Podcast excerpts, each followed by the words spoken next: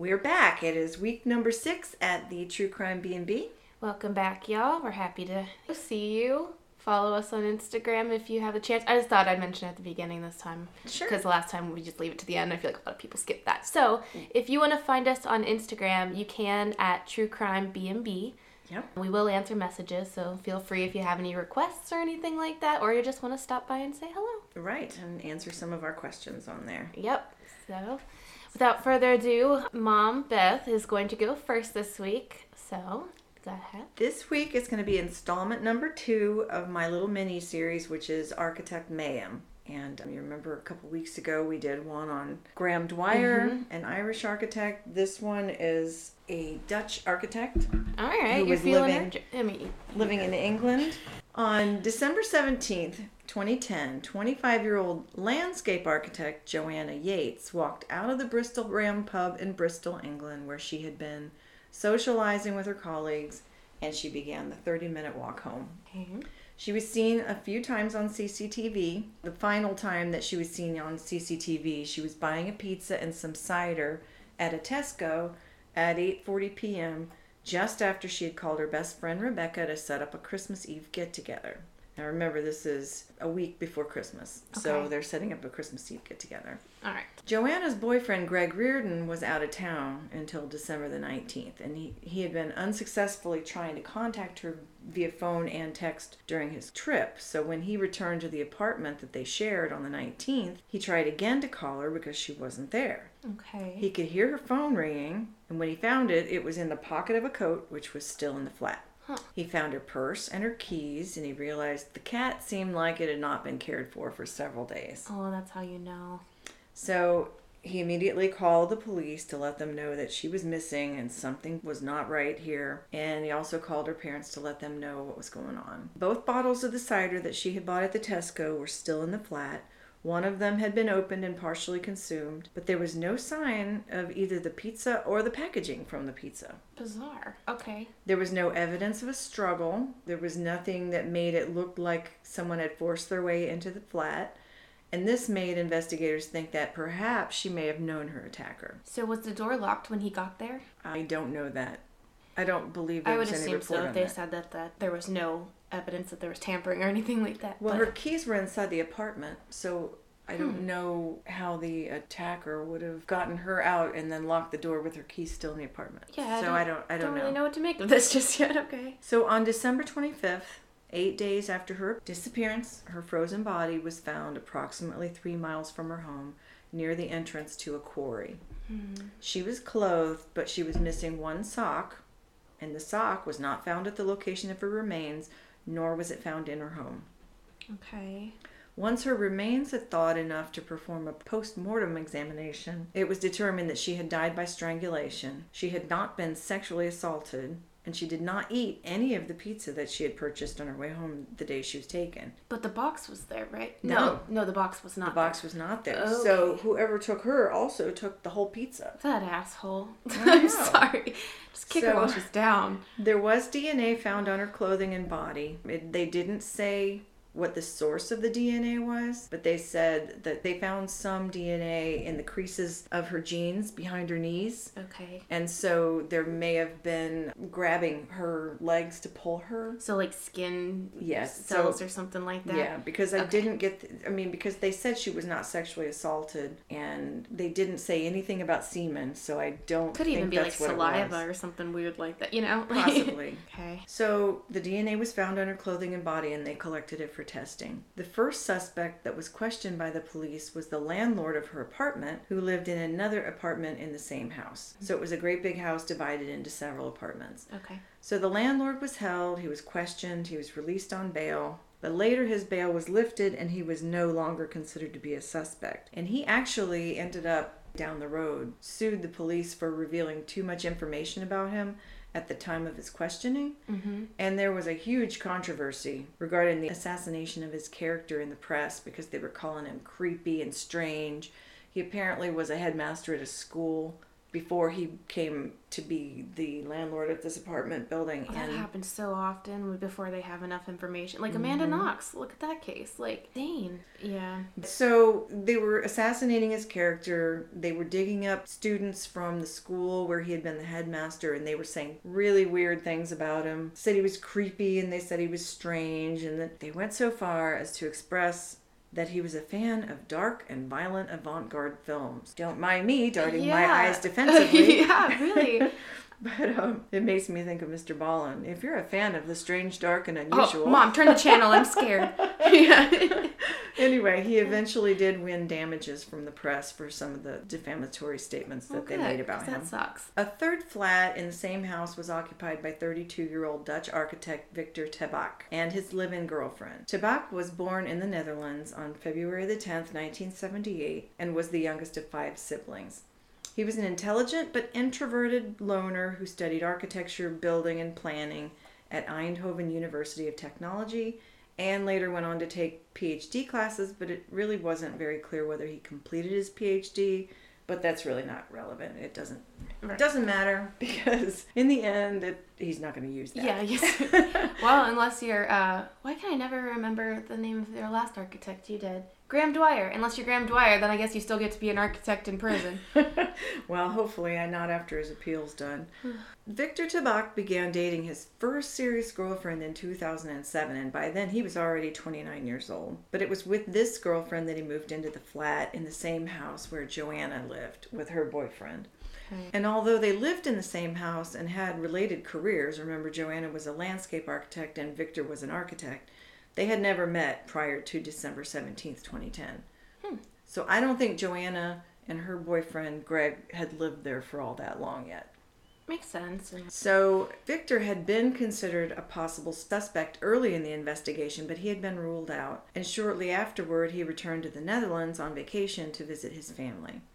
He had been the person who had cast suspicion upon the landlord in the days following the discovery of Joanna's hmm. remains. Hmm. He had actually called the police from Amsterdam and lied that the landlord had borrowed his car on the day of Joanna's disappearance. And that was the reason that the landlord had been looked at in the early days to begin with. So Tabak returned home from Amsterdam, and this was shortly after a, a filmed reenactment of the crime had stirred up hundreds of clues, a bunch of reports of sightings, and there was specifically an anonymous tip by a woman caller, and because of this tip, Victor Tabak was re-examined and was subsequently arrested. okay, so they still don't know who she is, or are you getting to that? They it doesn't matter who she is because I they didn't say who she was, but it was her tip and I believe that what her tip was was that they saw Victor's car, and that was why oh. Victor had tried to throw him off the off the scent by saying that the landlord had borrowed his car. I gotcha. Okay. The DNA samples that were taken from Joanna's body and clothing were filtered and concentrated and basically pr- processed down so that they could produce a sample that was pure enough to obtain a, a good DNA profile, and then it was tested. Mm-hmm. The result was that the chance of the sample having come from anyone other than Victor Tabak was less than one in a billion. Oh, well, if the shoe fits, then. Yeah, so he initially denied any involvement in Joanna's death, but as they pressured him, he eventually pleaded guilty to manslaughter, still denying that he had intentionally murdered her. His story was that he had encountered her as she was coming home. They had talked for a few minutes. Basically, they just met that day. Mm-hmm. They talked for a few minutes. He claimed that she made a flirty comment and invited him to have a drink with her. He claimed that this that for this reason, because of her flirty comment and offering to give him a drink of her cider that she just bought, he tried to kiss her. But then mm. He said she started screaming because he was trying to kiss her. Sounds like she wants it. Yeah. Oh yeah, she definitely wants you bad. course. And if you saw the pictures of her and him, you're like, yeah, dude, you are Keep dreaming. yeah, exactly. So he claimed that she was screaming, and to stop her from screaming, he, big air quotes, lightly held her by the neck using minimal force for only about 20 seconds. And she died. In a panic, I, I can't. in a panic, he took her body and dumped it at the quarry. okay. So, of course, as you know, and I know, and anyone with any common sense knows, she wouldn't have died from his barely touching her neck for 20 seconds, so this is clearly untrue. can't you can barely die. I mean, there's situations where you can, but like from like throttling them for 20 seconds. Yeah. It later came out in testimony that he killed her because he was obsessed with violent sex. My script says violent sex, but it meant violent sex and pornography. And there was actually, this is horror, horrifying, there was a cache of child pornography found on his home computer. So he was a horrible human in so many wonderful ways. I feel like his poor girlfriend too. Yeah, I don't know anything about her, and I didn't look her up because she's not to blame here. Okay, and I'll give her the benefit of the doubt. I'm gonna assume she had no freaking clue about Yeah. any of that. So at the end of this trial, the jury deliberated for two days, and on October 28th, 2011, he was found guilty of murder, not manslaughter, but murder. Mm-hmm.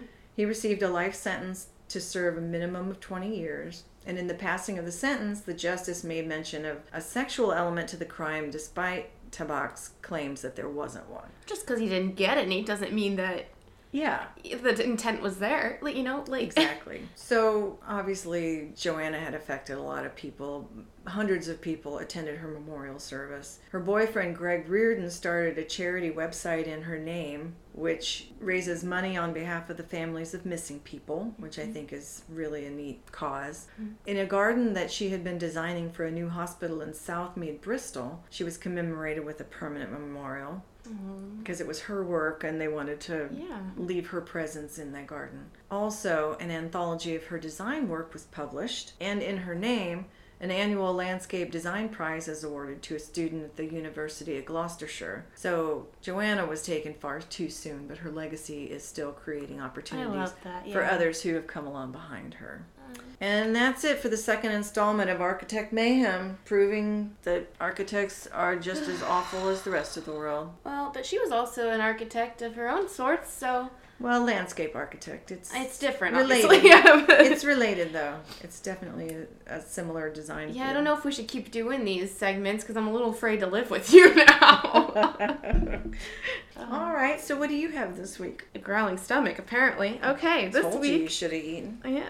I tried to order food hours ago, and you said no. I'm not hungry. Okay, so this week it's not murder, but it is accidental deaths, one that you will know very well. It is, I have two stories today because they're both kind of short, but I decided to dig into the survivors of the Titanic and Okay. what happened to them afterwards. Okay. I actually was going to start with the first one because I just love that story, but turns out the second one, the further I looked into it, the more horrific it got, like sad. Okay. So I was like, let's start out with the bummer one and then we'll move on to the happier one at the end. All right. You're losing me, so just get on with it.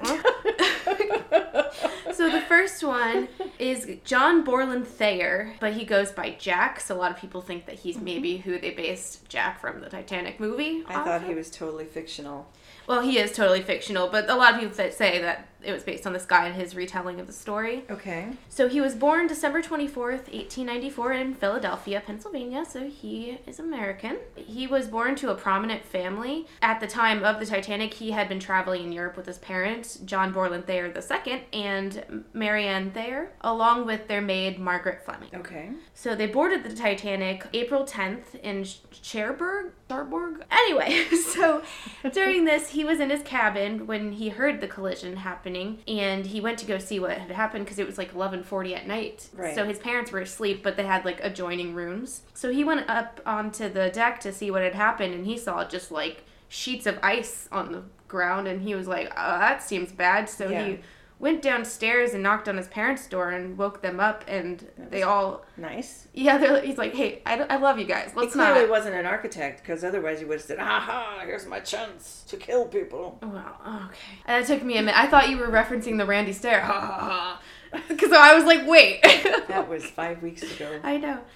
Okay, so he went and got his parents in their room, and they all together went back to the deck, and that's when they started noticing the ship started kind of tilting, and they were having trouble standing up straight. So they were like, this is getting a little bit worrisome. So they went Yes. downstairs back to their cabins, put on a bunch of like layers of clothing because it was really cold, and they also put on their life jackets at that point. So he then, when they went back up, it was in, everybody was in such a frenzy on the the deck near the lifeboats and stuff that he actually lost track of his parents. He had no idea where they were. Mm. And he kind of just assumed maybe in the heat of everything they got on a lifeboat and I need to try to do the same thing. What about Margaret Fleming, the maid? They never mentioned her again. I just thought it was important to note that I she bet was, she was probably sleeping in one of the lower classes Either- and maybe wasn't able to make it. I'm home. I'm positive she probably didn't make it because they never note, mentioned there her was a, an Olympic ice skater named Peggy Fleming, and I think her name was probably Margaret Fleming. Well, maybe she survived, and that's like Margaret Fleming the fifth, sixth, seventh, or something. I don't know. So anyway, he lost track of his parents, and then he himself tried to board a uh, lifeboat because at the time he was only 17 years old. oh, okay. So he was like, "Well, maybe I have a chance because I'm technically a child." But they said, "No, you're too old." And he was denied access to any lifeboats. After being denied and told that he was going to have to fend for himself, he met another man named Milton Long who was in the same boat, basically. Well, literally. the Oh, ouch. Ouch. Too soon. Too soon. Uh, but he met Milton Long, and they together kind of devised a plan and said, "Well, if you jump, I'll jump." So they decided we're going to jump off the side of the boat together and try to swim as far as we can. Okay. And that was before they were, you know, before it was standing on end and they. Before it was literally in half. Yeah. Okay. So they decided, yes, we'll do it. Milton kind of tried to back out because he wasn't a strong swimmer, and but And it was a really long way. and it's a really long. Yeah, people forget that. I think that it's not just jumping into the ten foot area of the pool, like. right. This is like 40 feet below you or 50. And freezing cold, so you're gonna lose sensation the second you hit that water. yeah. But they did eventually decide to jump together, and so they jumped and never looked back. And unfortunately, that is the last time that Milton was ever seen. Oh, so, Jeez. once in the water, Jack actually swam to a lifeboat called the Collapsible B, which That doesn't sound promising for a lifeboat. name. I thought the same What thing. the Like, hell? okay, I think I'll take my chances on a different lifeboat, but. It's like calling it, you know, the exploding pod or something. Well, they just got off this the boat that never sinks, so maybe ironically the collapsible is the way to go. Um, so collapsible B, which is where a big like rogue wave had actually come by and flipped it on its head, so it was upside down, but people were managing to climb on top of it and just standing on the back of it and trying to keep it steady. okay. So these men actually helped Jack up onto the back of it, and he ended up riding out the night on the back of that lifeboat. Was this lifeboat actually from the Titanic? Or mm-hmm. okay, I, Yeah. I wasn't sure if it was from them or another, from there or another ship that. Well, the way they Like the described it, it was like from the. Titanic, and as they were lowering it, a wave came and hit the side of the ship and knocked it off the wires Okay. that were holding it and like Yeah. collapsed it. But I think they said about 30 men were either holding onto the side of it or standing onto it. Wow. Finally, he was pulled to safety into another lifeboat that happened across their way, lifeboat number 12. This was actually. No colorful name for that one. yeah. Yeah, I don't know the difference between just the lifeboat The and the Death. Bowl. the Death Bowl 12 came by and swooped them into their arms. So this was actually the last lifeboat that had survivors at least found by the Carpathia at 8:30 a.m. So once he actually on the way he passed another lifeboat that was saved a little bit before him which was lifeboat number 4 which actually had his mother on board he at the time because there was kind of a lot going on he did not see his mother but he did get reunited with her once they got onto the carpathia Okay. his father, unfortunately, did not make it. So Thayer was, fun fact, one out of only 40 survivors who had jumped from the ship not, like, made it onto a lifeboat of any kind. So everybody else, only 40 people that were not in lifeboats survived. wow. So he later went on to graduate from the University of Pennsylvania and then married Lois Buchanan Cassatt. Together they had two sons, Edward Cassatt, Cassatt Thayer and John Borland, and three daughters, Lois, Julie, and Pauline Thayer. Um, In 1920, he uh, lost a son, Alexander Johnston Cassatt Thayer, soon after birth. Sorry for the siren. Yeah, I know, I'm losing track. and then World War II came around, and Jack actually joined the army and he served. Okay. And then also his sons were like 18 in the early 20s during the World War II, and they both served as well. So I was they, gonna say he wasn't a young kid No, he was, like, at this point. So in his 40s, 50s.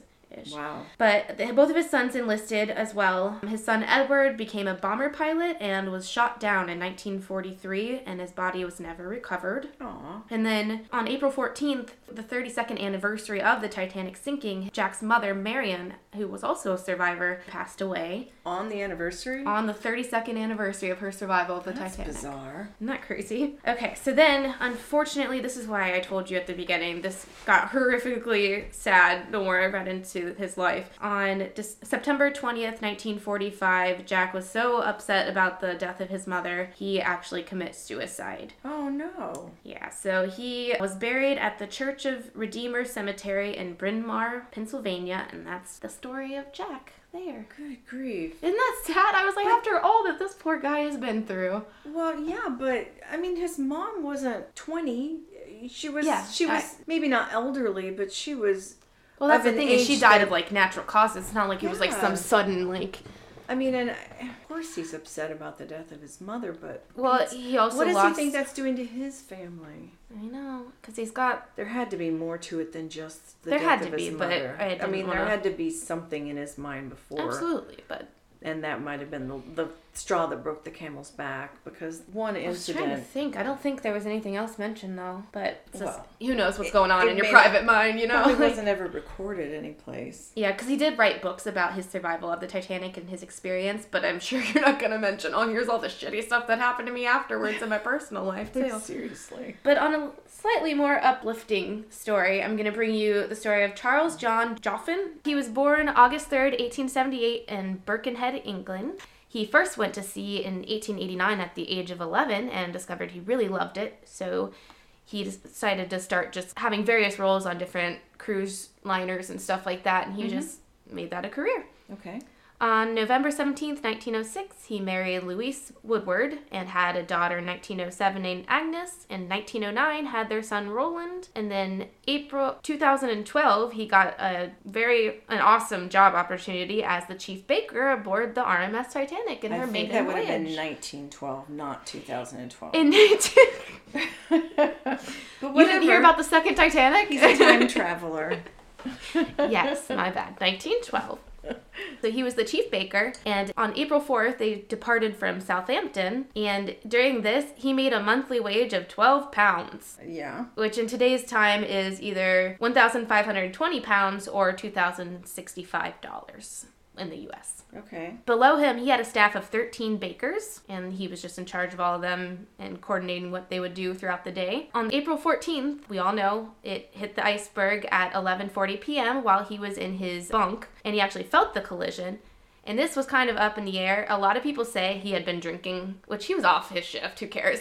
But he had been drinking that whole night, and so he was already pretty intoxicated at this point. But he heard the collision, and he was kind of like, he heard on the grapevine from other employees that what was happening, that everybody was going, okay, we need to prepare the lifeboats. Everybody needs to start working, like get together and save as many people as we can right now, because this baby's going down. Yeah. So during this, he sent 13 of his employees, the th- 13 bakers under him, and told them, You guys all need to get up, get dressed, go put on your life vest, and we're going to start loading people into lifeboats. So he was in charge of, even though he was so intoxicated, he kept a straight mind. He kept everybody knowing what they were doing at all times. He actually, at the end of it, all of his bakers got into a lifeboat of their own, and he provided them each with four loaves of bread and i think the idea was we have somebody who's familiar with ships and like can kind of keep us all safe and stuff but we also will have rations for we don't know how long it's going to take for somebody to find us in the lifeboat Right. He But Nobody himself- else in the lifeboats had four loaves of bread. yeah well that's probably what they use as like the the token to get on was yeah i'm a man and i'm not a child but i have bread so Maybe so. So he himself stayed in his cabin until 12:30 a.m. So that's when he had they said a tumbler. I don't know how big of a tumbler, but they said he chugged a tumbler full of liquor at this point cuz if you're going to go down, why not? Like so he goes back after chugging that, he goes back upstairs to see on deck and see if he can help with anything else in the rescue mission. Well, if you're going to die of hypothermia, a little bit of liquor not going to Well, help hold you, on to but that. it's not going to hurt you. Hold on to that. So at this point, he, he's back on the deck and he spotted Chief Officer Henry Wilde by Lifeboat 10, which would later be the lifeboat that got Jack Thayer to safety, Oh. assisting women and children in. At this point, the women saw how far down it was and began just absolutely panicking and running away from the lifeboat, saying they were safer on the Titanic. They'll take their chances. They're not even going to get in the boat. Well, that's just not a good judgment at all. So at this point, Charles has had enough. He's already kind of decided, I'm going down the ship. God damn it, you're getting in that lifeboat. And he would just haul them over his shoulder and threw them on the lifeboat and said, All right, lower them. but he got probably a lot of people to safety because he was like, Absolutely not. No panic. And he never would have done that if he wasn't liquored up. Probably not. Like, It's that liquid courage. so they actually assigned him captain of Lifeboat 10, but he decided there's already two sailors. I got some of my men on there. We don't need any more people on there. So he let other people go instead of him and stayed on the ship. Okay. Sounds like he was doing a lot of good on the ship anyway. Oh yeah, this is like that's why I was like I like this story. It's He's like the lifeboat enforcer. he's a good dude. okay. so when he went back to the boat deck, then he went downstairs, had another a drop of liquor as he would put in his memoir. So he's just drinking all night long. so after that, he went back to the boat deck. All lifeboats had been lowered at this point, and he went back to the promenade and he saw all of the chairs laid out, like all the tanning chairs and stuff. And he realized these could be used as like a flotation device to anybody who didn't make it uh, like onto a lifeboat. Okay. So he starts just taking the lawn chairs and chucking them over Were they the made side. of wood? I don't know what they were made of, but apparently they floated. I'm guessing they were wood. does wood float? Yes, wood floats. I've never seen wood float. Have you ever Well, I guess like driftwood. out of the house. Not in like two years. okay. So anyway, so he again was thinking ahead and throwing these overboard for people. He then went to the pantry to get water, but he heard a loud crash, and so he ran back upstairs, and that's when he realized the ship was breaking in half. As he's he doesn't even realize what's happening yet, but the ship just gave way, and he was on the part that fell back into the water. okay. So he said that just catapulted everybody around him against like the life railings. Yeah. So at this point, he's doesn't really know what to do, and he's like, I guess this is really going to happen a lot sooner than we thought. Part of the he's actually the reason in the Titanic movie when Jack and Rose get on the other side of the railing and ride it the ship down. That's literally what he did. okay. so he pulled himself to the outside of the railing and just waited until he was like almost in the water. Put gravity in his favor. Uh huh. So he uh, rode the ship all the way down, and he said he I didn't put the quote, but he said something about didn't even get my hair wet, just swam right off. but he was because he rode it all the way down. He was literally on the last piece that went down into the water. He was the last survivor to ever leave the ship. Oh wow. hmm That's something. Right? It's kind of cool. Got some bragging rights at the. It's amazing he didn't get sucked down with it. I know. I thought it would have been bigger issue than it was in the movie too, but Yeah. I don't know. Well, I mean, I thought that when it went under Oh, the yeah, water, it- that it would suck you in, and so how did he get away from it? He didn't really. That He was wasn't too drunk to remember that. He- that's probably it, honestly. He's like, I was up there, and then I wasn't. so for the next two hours, he just continued to tread water and paddled, doggy paddled, until he came across an overturned lifeboat, the good old collapsible, with 30 men standing on top of it. the collapsible biatch. And one of the men on top of this boat was uh, the cook of the ship, Isaac Maynard, and he recognized Charles. And so he said, There's no room on board for you, but he held his hand so that he would stay like close to the ship. I mean, close to the boat and like, Okay. yeah. And that way he didn't have to like keep kicking and He using all him. of his energy. He told him. He told him?